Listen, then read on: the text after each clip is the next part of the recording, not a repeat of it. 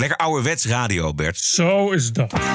This is the TPO podcast. Oekraïne zingend naar de overwinning.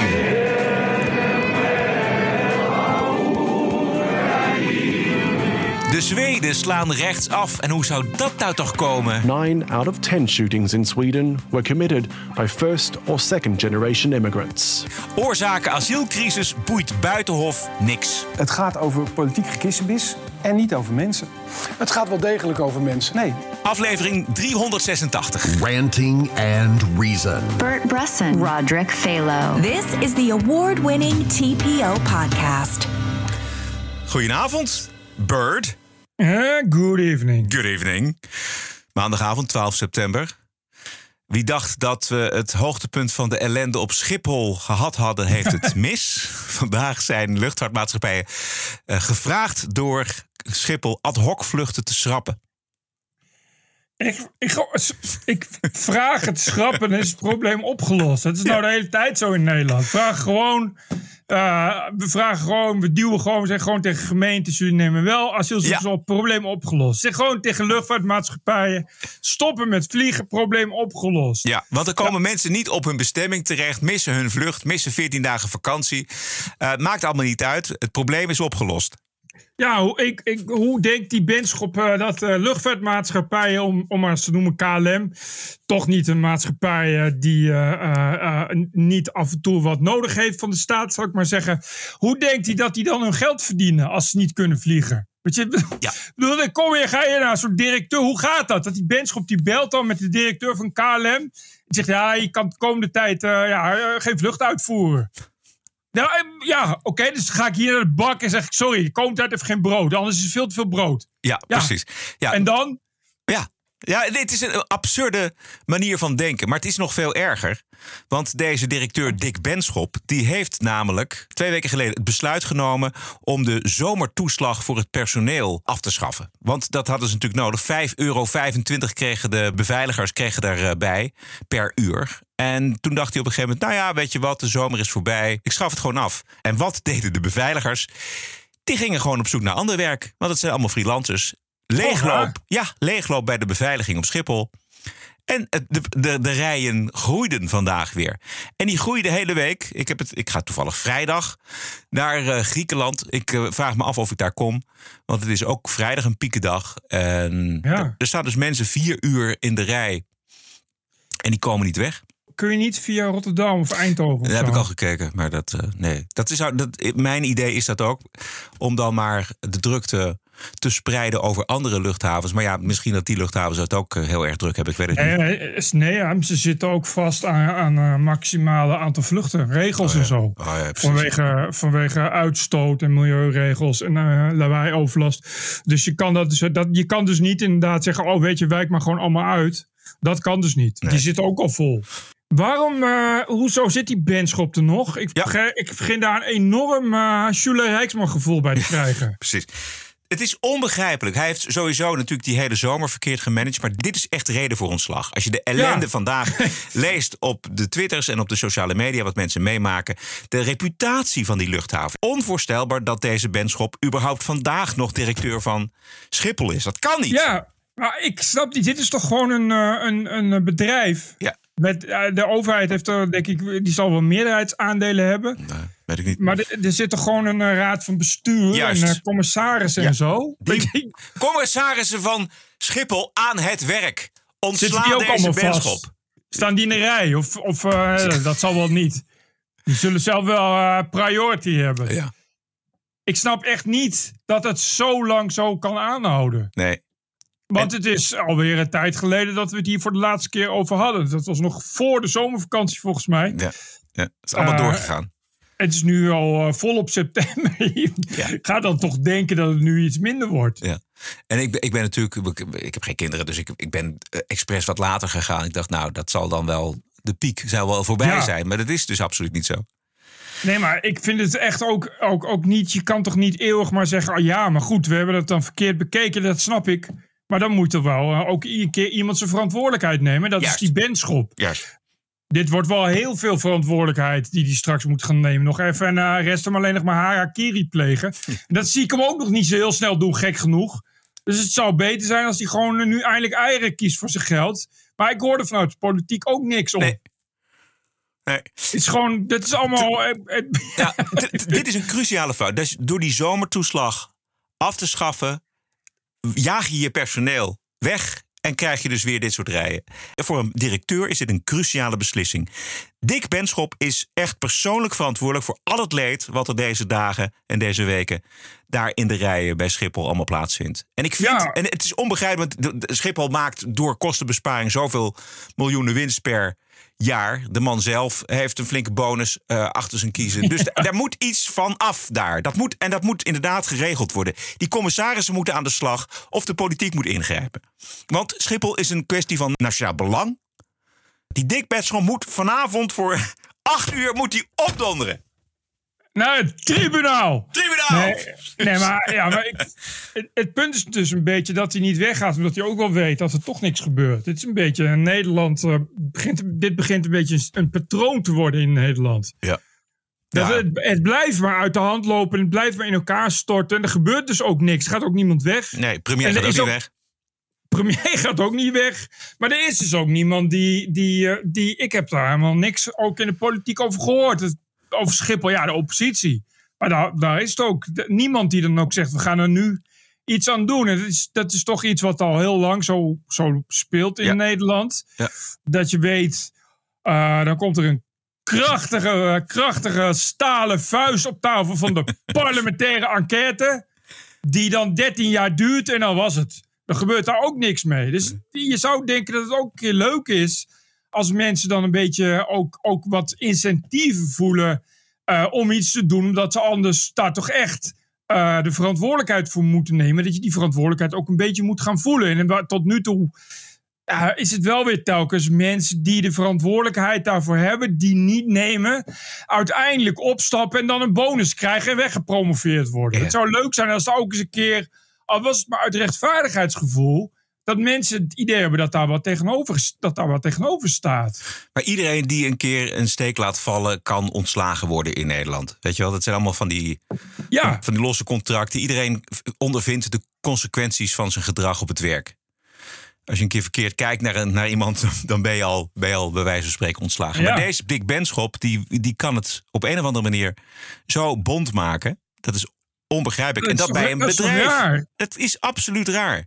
Je bent toch CEO om verantwoordelijk te zijn? Ja. Da- als het misgaat, dan ja, ben jij de lul. Wat, wat wil je dan? Wat wil je, wil je eh, de schuld aan anderen geven of zo? Of Hoe, hoe, wat, eh, wat is er gaande? Ik bedoel, hij is daarvoor verantwoordelijk. Dus Ja. ja, ik zeg, Ja. neem verantwoordelijkheid een stap op. Ja. En als hij dat niet uit zichzelf doet, dan moet de raad van commissarissen die hem dient te controleren, moet dat doen. Die kan hem naar huis sturen. Op sodemieteren. Wegwezen, Dick Benschop. Ga iets anders doen. Ja, maar dan krijg je weer te zeggen, ja, maar ja, als hij weggaat, wordt het nog erger. Terwijl ik dan denk, ja, ik zou ik niet. zet, zet er een kolonel neer. Precies. Maar dat mag ook alweer niet. Dat is ook Nee. zoiets. Er kan gewoon helemaal, dat hele Schiphol kan dus ook. Er kan dus gewoon nu niks aan worden gedaan. Dat is toch frustrerend tot en met. Dat je, dat je belangrijkste. Ik heb al, zolang als ik leef. hoor ik dat Schiphol de grootste luchthaven ter wereld is. Dus dat we in Nederland echt een enorm belangrijk zijn in het buitenland. Want Schiphol. En nu ligt het ook al eh, enorm lang op zijn kont. Zo lang eigenlijk al dat het in het buitenland iedereen weet. Ha, Schiphol.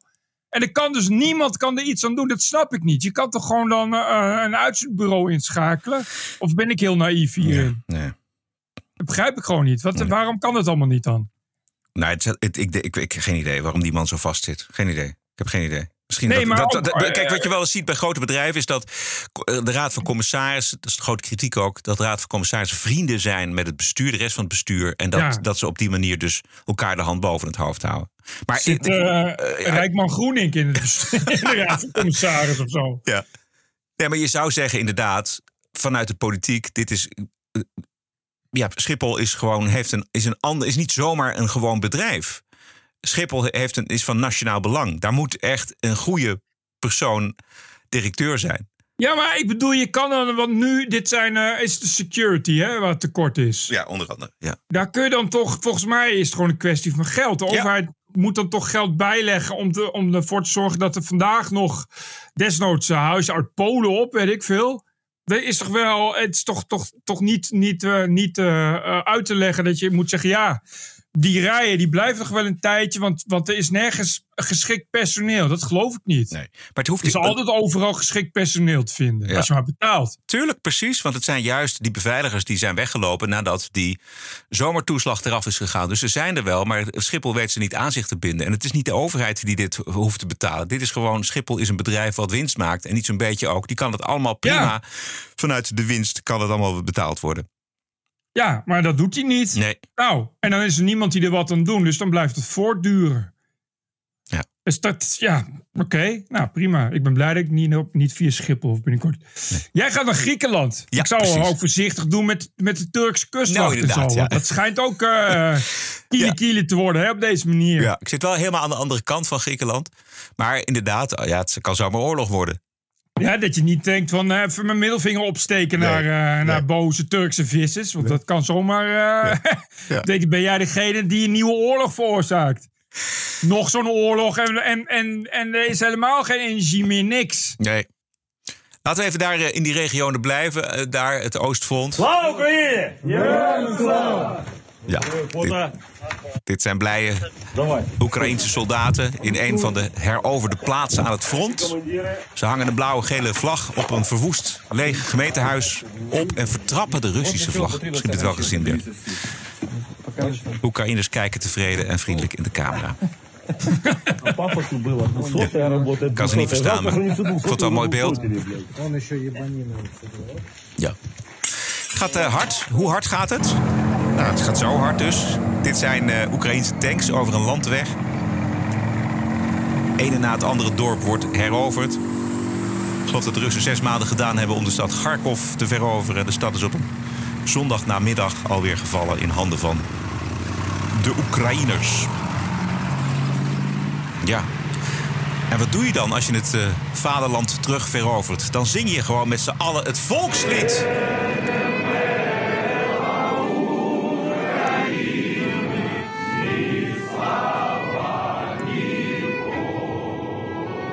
Het zijn wel mooie beelden. Voel jij eh, iets van optimisme of denk je van nee, kijk maar uit voor dat optimisme, Bert? Eh, nou ja, ik eh, optimisme in zoverre dat, dat er inderdaad dit zat aan te komen. Op het moment dat de Russen nu al in Noord-Korea hun wapens moeten gaan eh, kopen, kan je vertellen dat het niet de beste wapens zijn op de markt. dus dan weet je al dat het natuurlijk een enorm tekort is. Dus, dus dit hadden ze van tevoren eigenlijk wel kunnen aanzien komen. Maar ik, Ja. ik weet gewoon niet. Eh, je weet niet wat, wat, eh, ja, wat, wat Poetins volgende stap is eigenlijk. Ik weet niet hoe hij gaat reageren. Nee. Nee, het is. eh, en hij wordt, zit ook onder, onder vuur. Is hij komen te liggen van een aantal mensen op televisie. Eén, Ja. één in ieder geval zag ik. Nou, dat hebben we allemaal kunnen zien.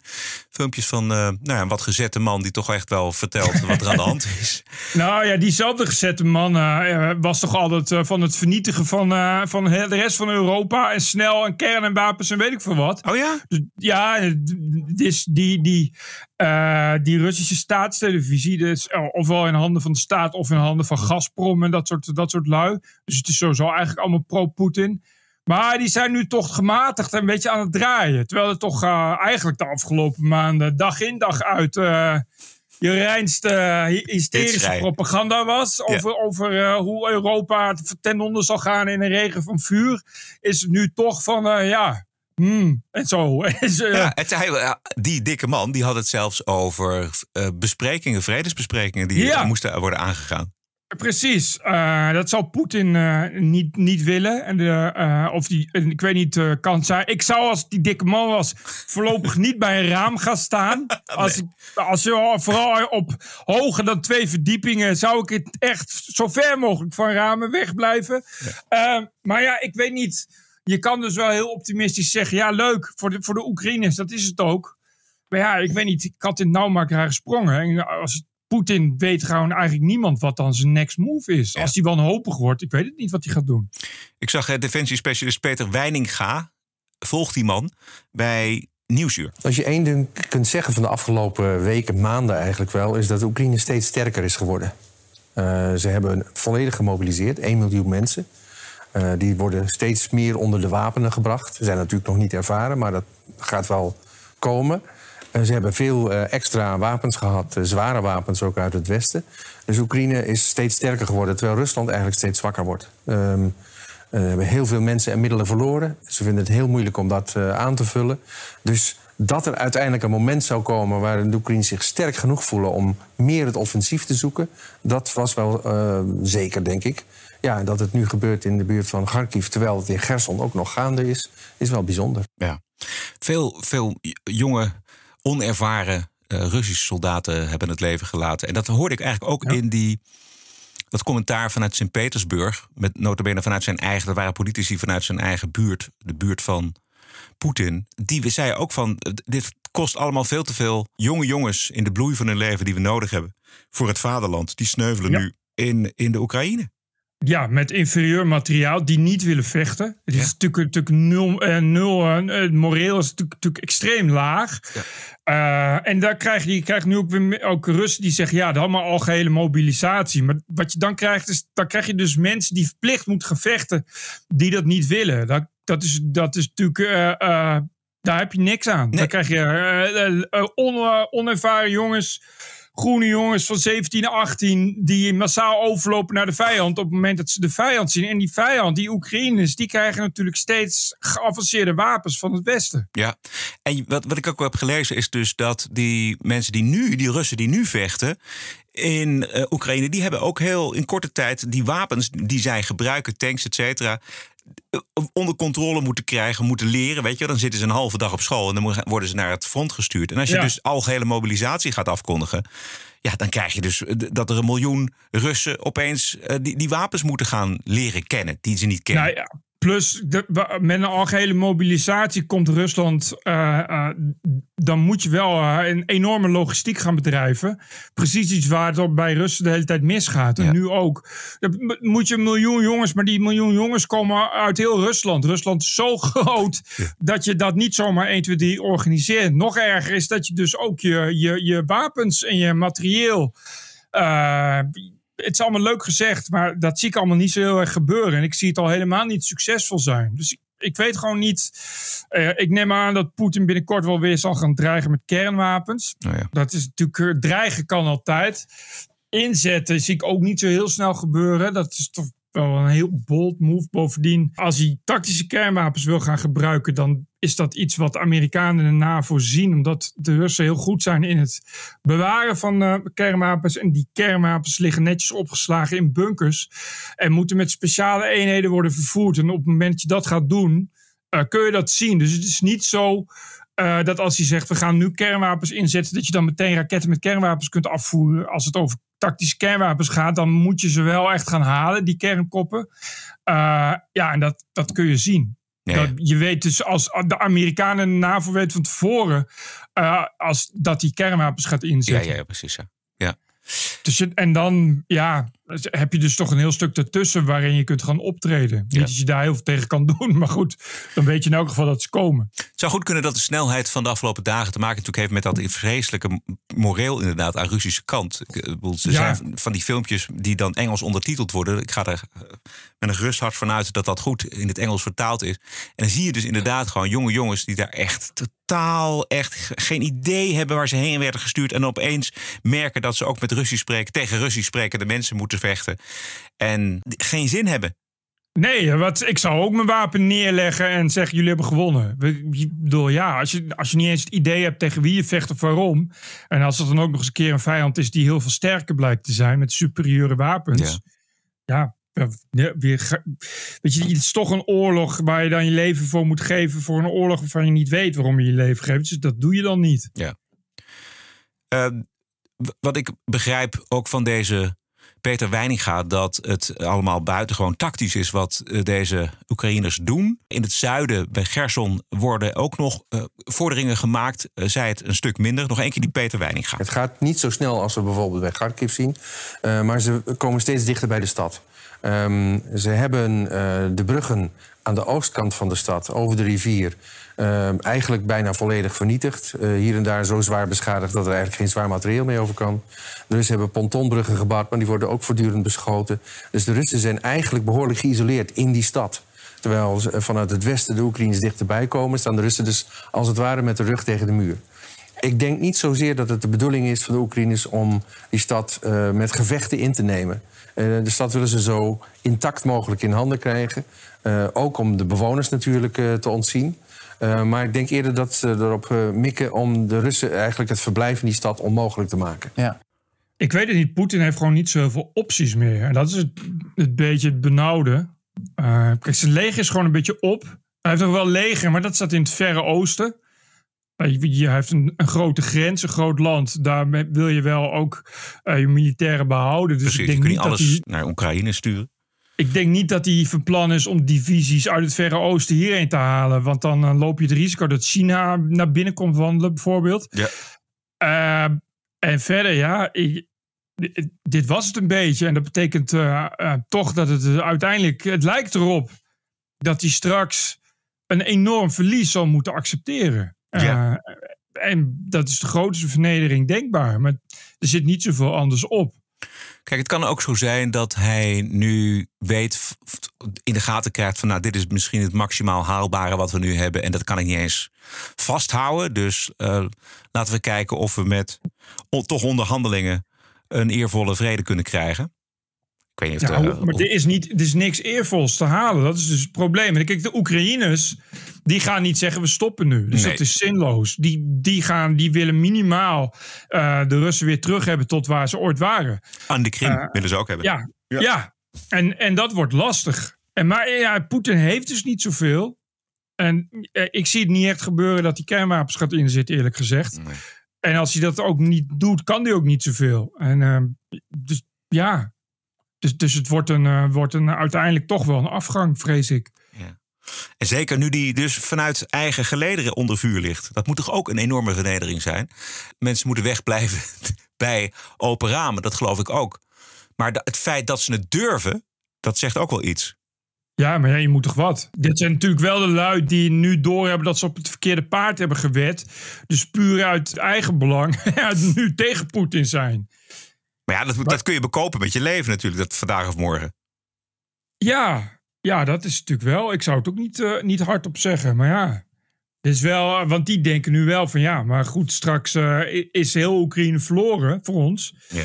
Ja, dan ben ik degene die, die ja, dan ben ik de Thierry Baudet van het hele spul. Dat, dat wil je ook niet zijn. Wie wil er nou Thierry Baudet zijn? Nee. En ik las ook dat een van de karaktertrekken van het Russische volk is dat ze nogal roekeloos zijn.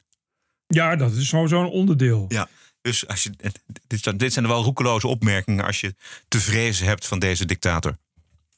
Maar ik Nou zou ja. wel oppassen. Ja, maar goed, dat zullen ook wel lui zijn die, die natuurlijk wel eh, eh, doorhebben dat je dat niet zomaar kan zeggen.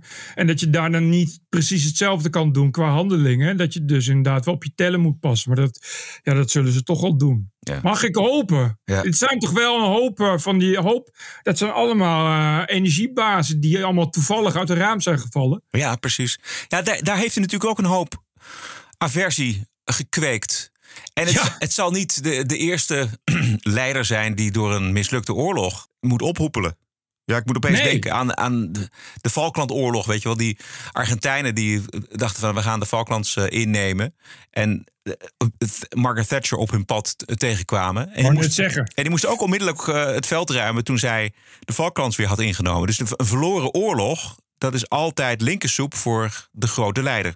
Nee, misschien is het zo dat eh, dit toch als een, als een alles of niets wetenschap was. En dat Ja. hij die heeft verloren. En dat hij eh, ja, er niet meer onderuit komt daar, eh, daar ja, dus inderdaad het slachtoffer van te worden. Nog een ander verschil wat ik las vandaag was dat die Zelensky zijn eh, generaals en hoge militairen de vrije hand geeft. Hè? En dat het verschil met Poetin is dat Poetin zelf aan de touwtjes trekt en zelf gaat zeggen. Hè? Daar krijg je dus dat beeld van ook van Hitler natuurlijk voor, die gewoon zelf bepaalt. Van, eh, zonder enig Ja. strategisch inzicht, althans militair inzicht. En zegt van ja, we, moeten, we moeten rechtsaf of we moeten linksaf. En dat eh, Poetin dat dus ook doet. En dat dat natuurlijk niet per se, om het rustig of het zachtjes uit te drukken, niet per se de beste militaire oplossingen zijn. Nee, hij is bovendien ook al door zijn meeste commanders heen. Dus ja. Ja. hij heeft ook niet zoveel meer over, dus dan moet hij het zelf gaan doen. Ja, als je, Ja. eh, als je, als je, al, je al je belangrijke generaals Ja. ofwel kwijt bent, eh, ofwel lang geleden weggezuiverd, of ze zijn inmiddels bij bosjes omgelegd ook. Dus ja, er blijft niet zoveel meer over. Hij zal wel moeten. Om de, hij heeft gewoon niet zoveel meer. En uh, er zullen ook niet zoveel adviseurs nog over zijn die bereid zijn om hem slechte nieuws te brengen. Nee. Neem ik aan. Nee. Tja. Het heeft hij weinig bereikt. En we hebben ook nog de uitbreiding van de Nou. NAVO. Heeft hij ook nog voor elkaar gekregen. Ja, hij heeft vooral echt het tegendeel tot nu toe bereikt van, van wat hij wilde. Ja. kun je haast wel zeggen. Ja. Maar goed, hij kan eh, terugslaan met, met gas hè, en met Ja. energie. De gasprijs is alweer aan het dalen. Je ziet ook dat dus Europa zich voorbereidt op een winter zonder Russisch gas. En misschien wel precies. nooit meer Russisch gas. En nooit meer Russisch gas betekent gewoon een hele lastige inkomstenpositie voor, voor de Russen. Je hoeft ook maar één winter vol te houden. Hè? Dat is natuurlijk wel. Ja. Je hoeft het maar tot maart vol te houden. En dan kan hij helemaal niks meer. Want dan Ja. heb je dat gas ook niet meer nodig. Ja, precies. Bert Bruson, Roderick Balo. Ranting and Reason. This is the TPO podcast. De nieuwe regering, nieuwe koers voor de Zweden. Het was vandaag nog een hele spannende dag. Maar volgens mij, Bert, eh, rechts pakt de winst. Nou, het probleem is dat ze nog wachten op stemmen per post en van de overzeese gebiedsdelen. Ik weet niet welke dat zijn, maar kennelijk heeft Zwe- Zweden overzeese gebiedsdelen. Ja. In elk geval ook Zweden in het buitenland. En die zijn eh, van eh, traditioneel eh, zijn dat meestal rechtse stemmen. Dus vandaar dat ze er toch wel van uitgaan dat, eh, eh, dat het rechtsblok wint. Maar ja, het, is, het lijkt nog erg eh, 50-50. en dan, met zulke getallen, als je echt eh, inderdaad eh, eh, op 50-50 staat, dan telt natuurlijk elke stem. Dus we zullen toch echt moeten wachten tot minimaal woensdag, las ik. Ja. En als ze winnen, dan wint rechts dankzij de Zweedse Democraten. Nou, eigenlijk dankzij de immigratiepolitiek van links natuurlijk. En de bendeoorlogen die daardoor Precies. zijn ontstaan. En de Erik van den Burg-achtige kijk op immigratie. Dit is eh, de Franse Wereldomroep vandaag. The country has one of the worst gun violence records in Europe, with 335 shootings last year. According to a 2017 report, nine out of 10 shootings in Sweden were committed by first or second generation immigrants. Today, no one can go out without fear. We know it's because other culture come into our country. It has uh, irresponsible immigration policies. We have like whole cities that live on welfare. Pure verwaarlozing. Yep. Maar het is heel bijzonder wat er nu gebeurt. Dat er. Eh, de, de bende geweld, dit was, wa- was het punt van de verkiezingen. Eh, ze heeft, die, die eh, regerende sociaaldemocraten, Anderson, mevrouw Anderson, heeft nog net toch weer nog een hoop stemmen kunnen winnen door, eh, door sociaal-democratische eh, traditionele punten. Omdat eh, de energiecrisis nu ineens is uitgebroken. Maar verder was bendegeweld, hè, dus veiligheid en law and order het punt. Ja. Omdat ze natuurlijk acht jaar is zij aan de macht. En acht jaar heeft ze niets gedaan. Dat was toch heel veel dat heel veel Zweden zeggen van ja, ze heeft toch echt acht jaar de kans gehad. En het is nog niet echt heel veel beter geworden. Dus waarom zouden we nog op haar stemmen? En het is bizar om te zien dat die Zweden-democraten, die toen ze begonnen krap 5% van de stemmen haalden, nu bijna een kwart van de stemmen halen. Uh, en toen ze begonnen, ja, eigenlijk zoals het ging. Uh, als, als extreem rechts werden afgeschilderd en helemaal niemand met ze gezien wilde worden. Ja. En ze ook echt volledig werden genegeerd. En nu zijn ze volledig mainstream. En gaan ze, uh, zeker als rechts wint, een hele belangrijke, uh, hele belangrijke positie zijn om een regering te vormen. Ja, precies. Het wordt een soort gedoogconstructie, heb ik begrepen. Hè? Want ze, ze komen dan niet in de regering, maar ze zorgen wel voor het, de, de, meerderheid die deze regering nodig heeft. Dus het wordt een minderheidsregering met steun van deze Zweden, ja. Zweedse democraten. Maar goed, ze, ze gaan en inderdaad met een enorme vinger in de pap gaan zij dat beleid bepalen. Ja, hoe dan ook. Ja, en het, wat het verbazingwekkende is dat dit al zo lang speelt. Je ziet het steeds aanlopen. Dat is eigenlijk altijd waar ik me over verbaas bij links dat ze het niet zien aankomen of niet willen zien aankomen. Ja, maar in Zweden, het is echt. Al jaren geleden uh, zei de hoofdcommissaris van politie: van ja, de rechtsstaat staat op instorten. Het gaat niet goed. Het is echt, uh, er is nergens zoveel uh, gewaarschuwd als in Zweden. Dit is niet normaal hoe ook uh, de afgelopen jaren Zweden zelf en de media hebben geprobeerd om die realiteit toch maar weer te spinnen, om dat ja. tegen te gaan. Terwijl als ze dat niet hadden gedaan, hadden ze acht jaar geleden al kunnen, al kunnen eh, ingrijpen in de problemen die nu dus openlijk benoemd worden. Ja. Maar wat je echt, wat ik de afgelopen jaar heb gelezen, is echt zoveel politieagenten en dus commissarissen die brandbrief naar brandbrief hebben gestuurd en Ja. gezegd. Dit gaat niet goed. We worden, we worden het Nieuw Mexico. Er- er- Echt agenten die niet meer. Eh, die stoppen met hun werk omdat ze het niet meer durven. Eh, eh, hulpverleners die alleen nog maar met politie op stap durven in, in Rinkeby en in Göteborg en dat, soort, dat soort wijken. Ja. Het is echt. Ja, het- en, en los van deze afschuwelijke situatie voor die, voor die samenleving, vind ik het politiek altijd onbegrijpelijk dat links blijft wegkijken. Ook omdat het in hun eigen belang is om, zou je zeggen, aan de macht te blijven. Dan, dan, maar pas op het allerlaatste moment hebben die Sociaaldemocraten dan die draai van 180 graden gemaakt. Ehm, dit is verslaggeefster Saskia Dekkers in Zweden voor Nieuwsuur. Karl Ropjens is niet zomaar een kandidaat. Als migrantenzoon, zoon van een Libische moslima, voert juist hij campagne voor de anti-migratiepartij Zweden Democraten. I will focus all my energy on integration. We're going to work with Swedish language and culture. And we're going to make these people feel that they're a part of this country and we're going to build this country together. Wat is er aan de hand in Zweden? Het welvarende land met een ruimhartig asielbeleid kampt net als veel andere Europese landen met integratieproblemen. Ook bewoners met een migratieachtergrond waarschuwen dat het uit de hand loopt. We are in Hjällbo in northern Gothenburg and I grew up in uh, that building behind the tree. There was not one day without violence in this neighborhood. Beatings, chasing people, sometimes knives. Uh, today it's more shootings. In Jalbo is bijna 90% van de bewoners van buitenlandse afkomst. Het is een van de 61 probleemwijken in Zweden. Mensen vertellen ons over hun onbehagen. Die toenemende segregatie is een belangrijk thema in deze verkiezingen. Volgens de linkse partijen is discriminatie en racisme de belangrijkste oorzaak dat jongeren geen werk vinden en ontsporen. Volgens de Zweden Democraten zijn er te weinig eisen gesteld aan nieuwkomers.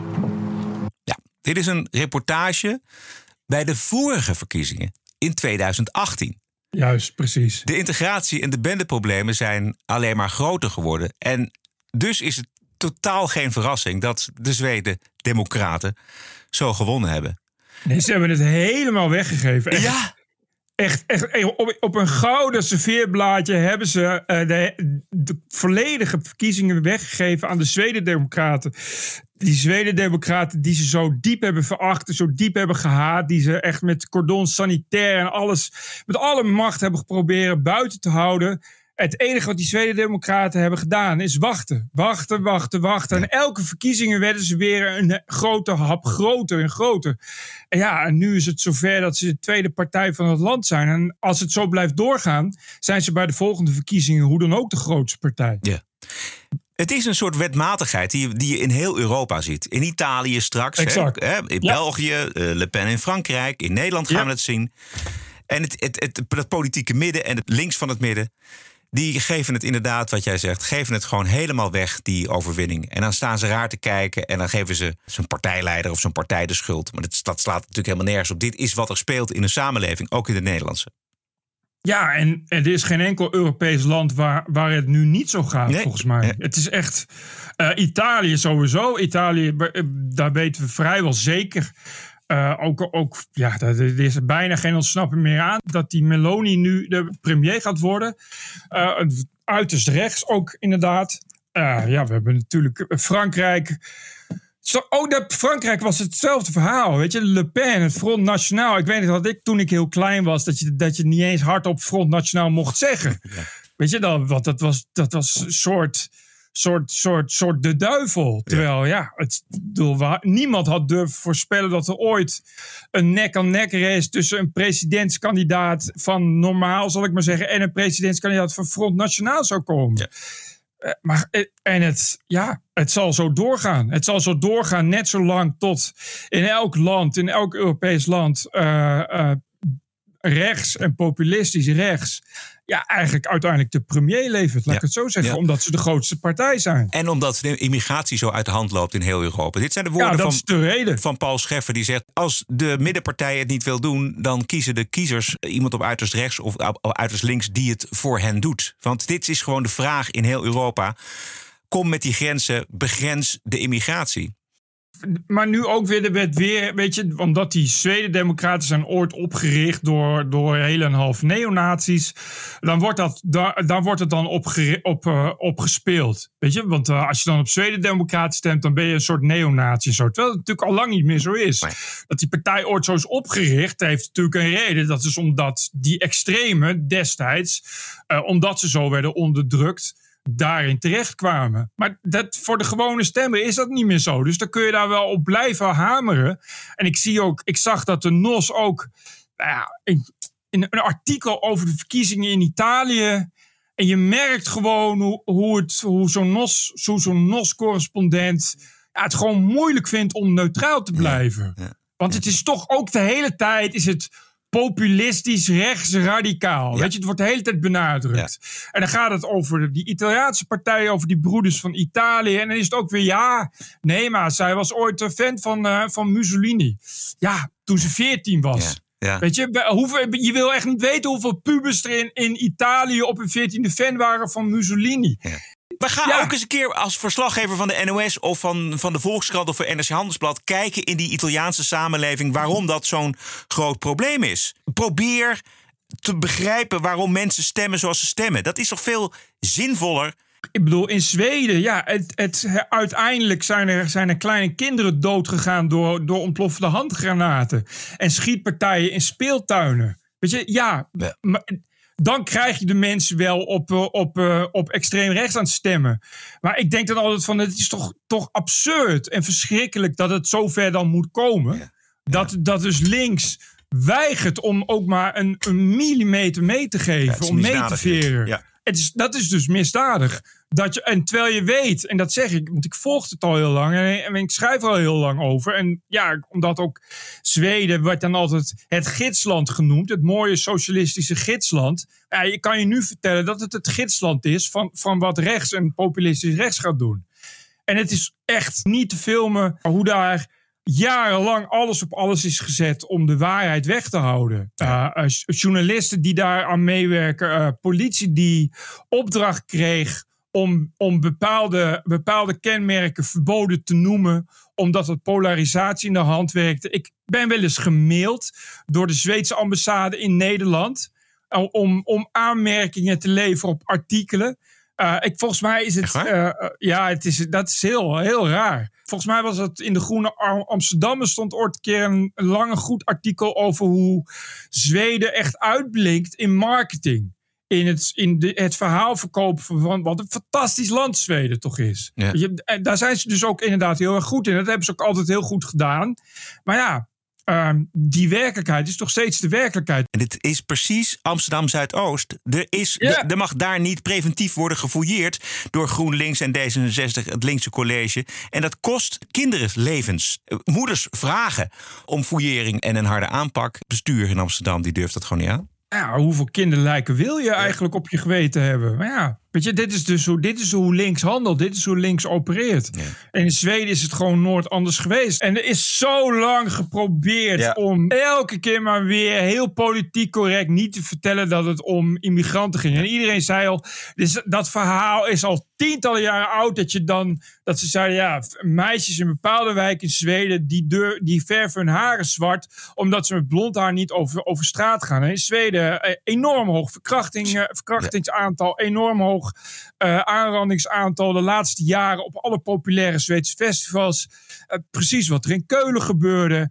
En het was altijd in de eerste plaats zoveel mogelijk verdoezelen dat het, dat het gaat om allochtonen. Ja, jongeren. Ja, en nu, jongeren, maar nu, ja, eh, ik, ik, ik las uh, bij Reuters, die hadden een, een socioloog. Nou, een Zweedse socioloog, daar kun je toch niet van rechts sympathieën verdenken. Nee. Maar die zei van ja, het is nog geen Mexico, maar we zijn toch echt op de goede weg. Nog één klein stukje uit die nieuwsuurreportage van vier jaar geleden. Die kandidaat van kleur van de anti-immigratiepartij. Die staat dus in een gewelddadige wijk waar hij is opgegroeid. En hij staat bij een muur met muurschilderingen van zwarte Amerikanen. So we have symbols. We have Bob Marley, Muhammad Ali. I think that's maybe Malcolm X and Tupac Shakur. And they are symbols for children here. And that's quite strange. Because these children They don't have anything in common with black Americans. They grew up in Sweden on amazing welfare, where the education system lets you be whatever you want. And we don't have, for example, we don't have any Swedish sports stars here. So how are people supposed supposed to be integrated into Swedish culture if they don't look up to Björn Borg, Björn Borg but they look up to Muhammad Ali? It can be a, a part of your your suburb or ghetto identity to say, I, I know I'm not Swedish. I have another culture which is more important to me. Ja. Je, je vergeet bijna dat inderdaad die eh, meeste immigranten gewoon in een, nou niet in een gespreid bed terechtkomen, maar wel in een welvaartsstaat, de aller, aller, allerruimste en de allermeest vrijgevige welvaartsstaat die de wereld kent, de Zweedse. En dat het dan toch nog niet lukt. Volgens mij, uh, je kan uh, tot aan de universiteit uh, wordt je onderwijs betaald. Je, je, je, er is een, een uitstekende gezondheidszorg. Ja, alles wordt door de staat betaald. Het zijn ook, Zweden heeft de hoogste belastingdruk volgens mij ja. van heel Europa. Om, al, om dat allemaal te kunnen betalen. Dus, dus, het, dus het is eigenlijk des te schandaliger dat het er zo slecht gaat ja. in die wijken. Ja. Dat het, het is gewoon niet, niet, niet te filmen als je elke dag een schietpartij hebt natuurlijk. Ja, en daar dus geen consequenties aan verbindt. Dus niet hard optreedt en het maar laat rotten. Dat is, dat is wat er gebeurd is. Ja, maar dat nog steeds. Weet je, het, het, het wil maar niet doordringen dat het dus te maken heeft met, met integratie. Dat, omdat het gewoon het mag al die tijd mocht het niet worden gezegd. Nou, oké, okay, maar dan moet, je dan, dan moet je dus met leden ogen aanzien dat mensen op een partij gaan stemmen waar ze dat wel allemaal zeggen. Ja. Dus dat, er zit niks anders op. In de TPO-podcast op vrijdag, de Wokweek. Ook in de wiskunde valt nog genoeg te decoloniseren. Het absurdisme. You're an adult, grow up, deal with it. De terreur. Everything woke shit. En het verzet ertegen. This cancel culture is gonna end, end, end. De Wokweek in de TPO-podcast op vrijdag. Staatssecretaris Van der Burg die zat zondag bij Buitenhof. Pieter-Jan Hagens, die doorgaans uh, er wel bovenop zit... die was niet helemaal scherp, vond ik. Een paar fragmenten beginnen met de erkenning... dat het kabinet zich weer eens heeft laten overvallen... door de hoge aantallen asielzoekers. Erkenning dus ook van Erik van der Burg. En we zien dat we nu een veel hogere instroom hebben... dan de afgelopen jaren. Mm. En dat alles bij elkaar uh, heeft uh, deze situatie veroorzaakt. Ja, u noemt allerlei dingen die beleidsmatig fout zijn gegaan. Maar ja, het gaat natuurlijk om mensen. Zeker. Dat hoor ik eigenlijk te weinig. Ja, dit bedoel ik dus. Het gaat wel om mensen. Piet-Jan Hagens wil je een extra deugdpunt of ja, zo. We, we lezen niks anders. Alle reportages in kranten, televisie, online... gaat al maanden over mensen die buiten slapen. Is ook erg, maar het gaat allemaal daarover. Dus dit is een, eigenlijk een onlogische vraag van Pieter-Jan Hagens.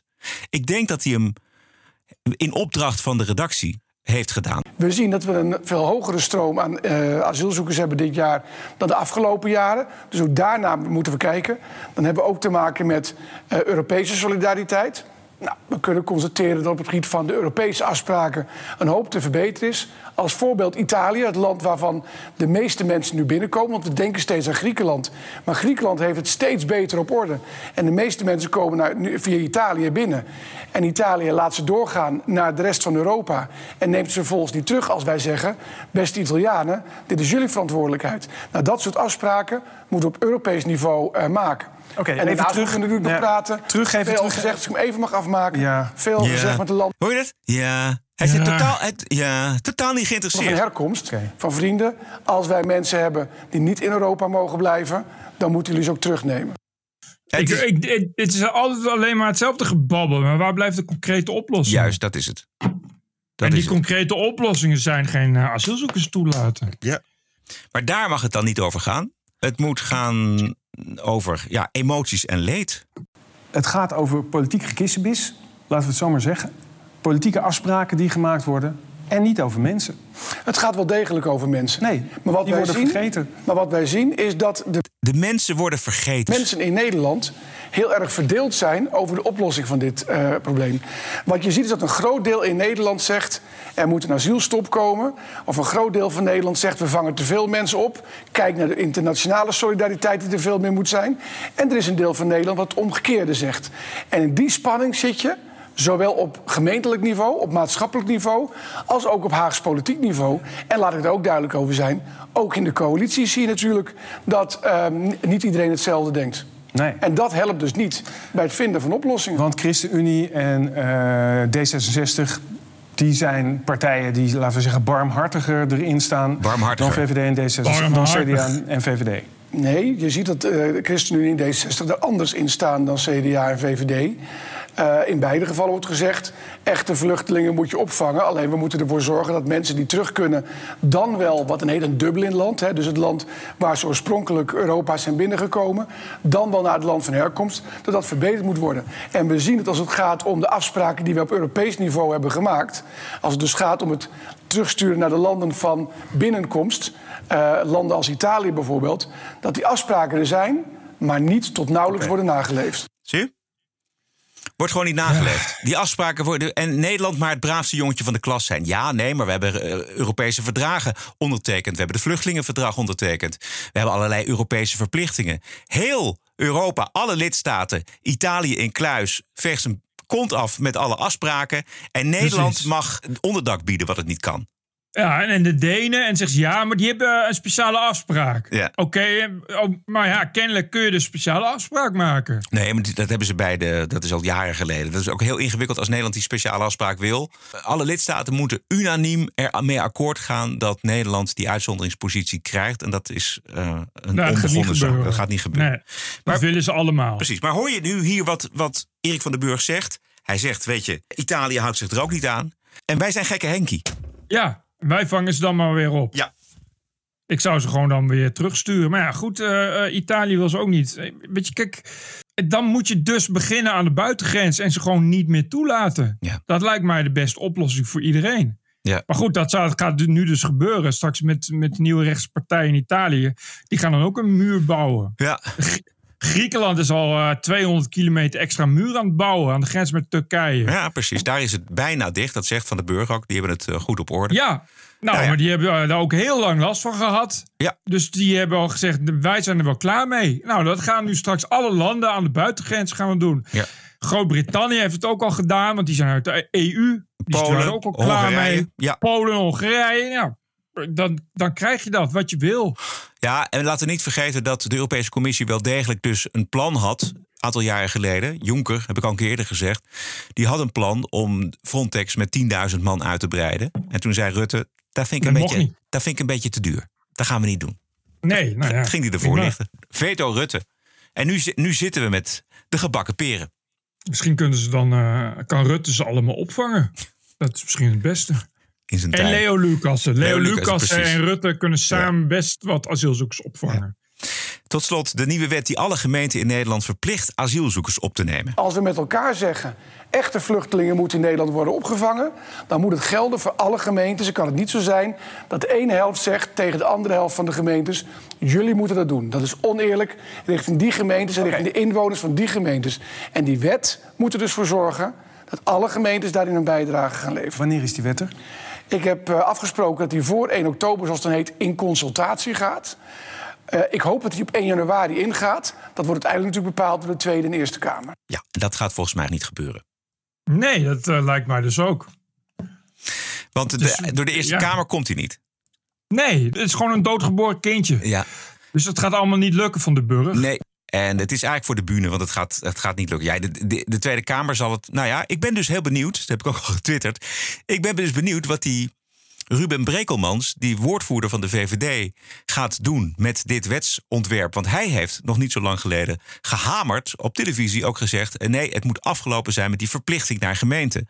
Nou, Ja. deze, deze nieuwe wet is de verplichting naar gemeenten. Dus als hij zich aan zijn woord houdt, dan kan hij niet voor deze wet stemmen. Dat gaat hij waarschijnlijk natuurlijk wel doen. Maar goed, dan moet het nog door de Eerste Kamer. En dat gaat volgens mij niet lukken. Ik, ben altijd, ik heb altijd een beetje medelijden met Ruben Brekelmans. Ja. Die moet dan eh, altijd dingen zeggen waarvan iedereen denkt, huh? altijd eh, hele stoere, ferme taal. Terwijl in werkelijkheid het VVD-beleid volledig D66 is. Ja. Dat je denkt, zou die Ruben, zouden ze Ruben Brekelmans... dat zou bewust de hele tijd eh, eh, andere informatie voeren. Ruben, hier Ruben.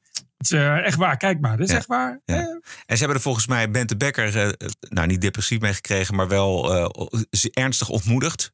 Nee, die had geen zin meer. Die had geen zin meer. Dus, die, dus oh ja, Ruben Brekel, we hebben nog wel een jong ventje, die wil wel. Ja, hier Ruben. Hier Ruben, hier is echt, echt iets voor jou. Succes Ruben. Ik heb nog een bonusquote. Bonusquote komt uit het publiek vandaag dat naar de kist van de gestorven Britse vorstin kijkt. Prins Andrew liep naast zijn broer, koning Charles. En vanwege zijn vieze gedrag en zijn vriendschap met Jeffrey Epstein kreeg Andrew het volgende naar zijn hoofd.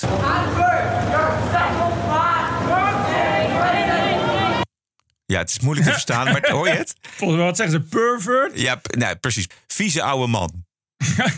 Vieze vette man. Ja. Ja. Ja, well, he had it coming. Ja, moet je je voorstellen. En wat je dan ook onmiddellijk ziet, is dat de mensen om die demonstranten heen, die wilden dat protest onmiddellijk overstemmen. Dus die, die overstemmen dat met God Save the King. Disgusting! Zo. Mooi, hè? Ja. Ja, die Andrew die, eh, kan de rest van zijn leven niet echt veel meer, denk Zo, ik. dat moet ik zo. Dat komt niet meer goed met die man. Hij heeft ook, had ook, eh, iedereen heeft militaire onderscheidingen. Die had hij ook, maar die mag hij niet meer dragen. Allemaal, allemaal ingeleverd. Ja. Zo, zo. Ja. Ja. het is tragisch. Het is echt tragisch. Van die mensen, ja, dat interview was toch echt onvoorstelbaar. Dat, dat gaat, ja, hè, man. Met de BBC. Tra trainwreck. Holy moly. Dat is echt dat je gewoon medelijden krijgt met dat soort mensen meteen. Gewoon meteen heel erg medelijden. Dat was het. Ja, dat was. Elke dinsdag en vrijdag online via je favoriete kanalen. Vergeet je abonnement niet voor de vrijdagshow. Je steunt de TPO-podcast al voor minder dan 50 eurocent per aflevering. 4 euro per maand. En eh, dat kan allemaal via tpopodcast.nl. Kom je op onze Petje Af pagina en daar wijst alles zich vanzelf. Ik zou zeggen, doe het, doe het nu. Wij zijn vrijdag weer terug. Veel dank, stay cool. En tot vrijdag. Tot vrijdag, Bert. Right. TPO Podcast. Bert Bruson, Roderick Balo, Ranting and Reason. Disgusting! Podcasting is the TPO podcast in the Netherlands. Bert and Roderick. What a show. I'm telling you. Keep the show running. Go to tpo.nl slash podcast. Thank you.